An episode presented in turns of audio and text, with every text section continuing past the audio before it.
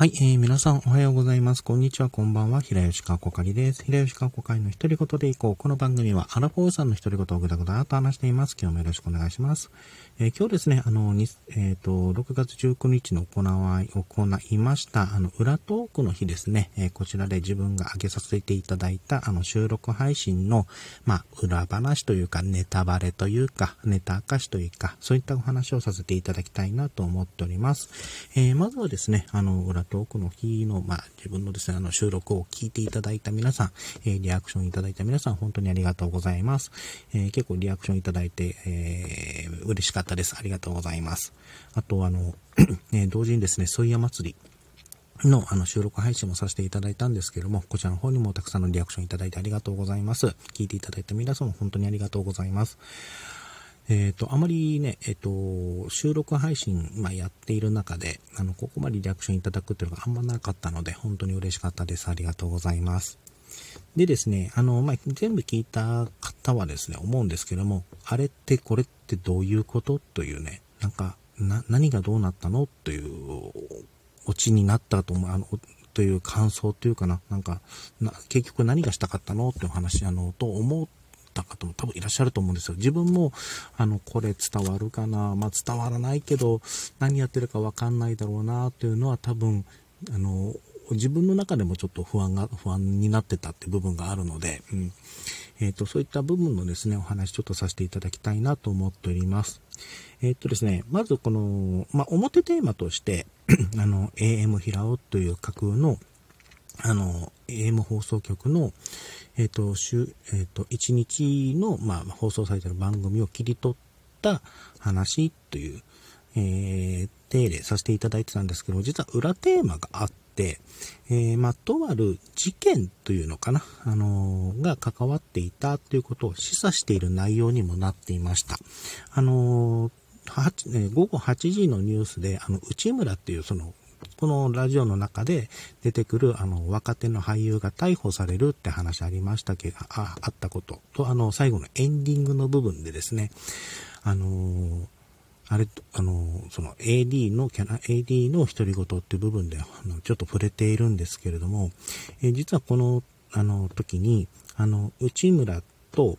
えっと、名前で出てくる、あのー、えー、ゆかり、えー、そしてあの実はあのシュールえっとなんだっけで、えー、ゼロ本相談室で出てきた香り、このさんにんはの、まあ、実は関わっていた内容なんだよというのを示唆している内容でもありました。まあ、どういうことかというと、あのー、まず内村とえっとゆかりは、えー、付き合っていた関係性でした。で、ゆかりと香りはえっと双子という設定でした。で、あの、ゆかりは、まあ、タレントというか、まあ、歌手で成功していて、で、香りは、あのー、そんな成功しているゆかりを嫉妬しているっていう設定がありました。で、あのー、うち、で、うわ、えー、内村は、あの、ゆかりと付き合っていたんですけれども、あの、浮気しているという設定もありました。で、その中で、ね、まあ、端的に決断、あの、け、流れだけ言う、流れというか結末だけ言うと、えー、香りが、あの、ゆかりを、と入れ替わったんですね、とあるタイミングで。えー、とあるタイミングで入れ替わって、で、その状態で、えっと、内村と口論をして、あの、内村を逮捕させて、で、かつ、あの、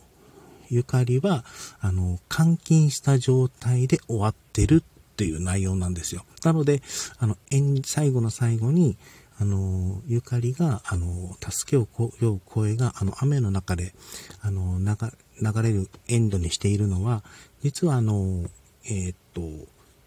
別荘があるって話ありました。別荘というか、あの、あじさい祭りの会場の時に、あの、平泉さんが、なんか声が聞こえるって話してましたけれども、実はあの声は、ゆかりの声を、あの、聞いてたんですね。あの、平泉さんは。だから、あの、逮捕した後でも、あ、内村が、あの、えー、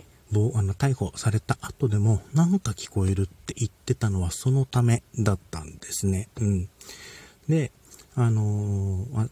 そういうことがあったっていうことを、あそこで、えっと、まあ、最後の方でちょっとネタ明かしみたいな部分を、えー、触れてたっていうところなんですよ。また、この部分を、あのー、えっと、もう一本、えっと、ドラマ、まあ、ラジオ、えっと、ドラマ シーディー やラジオドラマみたいというか、あの、朗読劇みたいな感じで、実はこの、ゆかりとかおりが入れ替わっているみたいな示唆をする内容を、えー、収録する予定でもあったんですけれども、まあ、それはちょっと時間の都合とかも含めちょっと無理になったので、えー、そこは省いて、で、代わりに、あのー、なんだっけ、えー、代わりに逮捕されたっていう話と、あと、その、入れ替わる際に、えっと、や、えっと、毒物使ってるって設定があるんですけれども、あのー、毒物を使ったって設定があるんですが、それが、あの、アジサイ祭りのあの食中毒が起きたって話ありますけども、そこにちょっと置き換えております。うん、で、まあ、実際言うと、その、あの、えっと、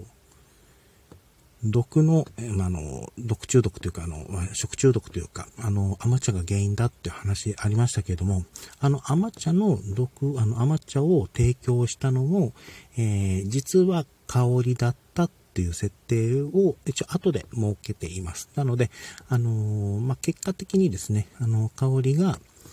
あの、ゆかりと入れ替わって、かつ、あのー、えー、内村も逮捕させて、えー、自分が、まあ、えっ、ー、と、スターダムっていうかな、入れ替わりを完了するという部分を、あの、あのお話の中でさせて、あの、あの裏側でやっていたっていうのが、まあ、なんだろう、真相っていうのかな、こういったことをやりたかったっていうのが、まあ、えっと、真相というのかな、自分の意図の部分がありました。まあ、正直、その、収録、あ、なんだっけ、えっと、テレフォン相談室の時に、香りではなくゆかりを出してた方がもうちょっとわかりやすかったかなとか、いろいろ思うところもあるんですけれども、まあ、あの、こういったことをやりたかった、こういったことをやってたっていうのがありました。で、じゃあなんでこんなことをやったのっていうと、あのー、えー、収録、じゃないこのラジオトークのこの裏トークの日にあのえっとごがつかなごがつの裏トークの日を聞いてた時にちょうどえっと劇場版のオットタクシーですね、うん、あれを見てたっていうのもあって、なんかこういったこともやってみたいなという、あの多分あのうまくいかないんだろうけど、あのこういったことやってみたいなっていうのもあって、ああの今回の話を作っ、まあ、ちゃ、えっと、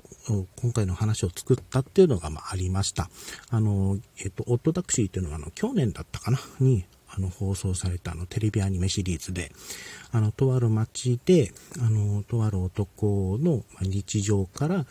実は、あの、とある事件に巻き込まれてるっていう話があるんですけれども、あれの劇場版が、えっと、ごがつに、あの、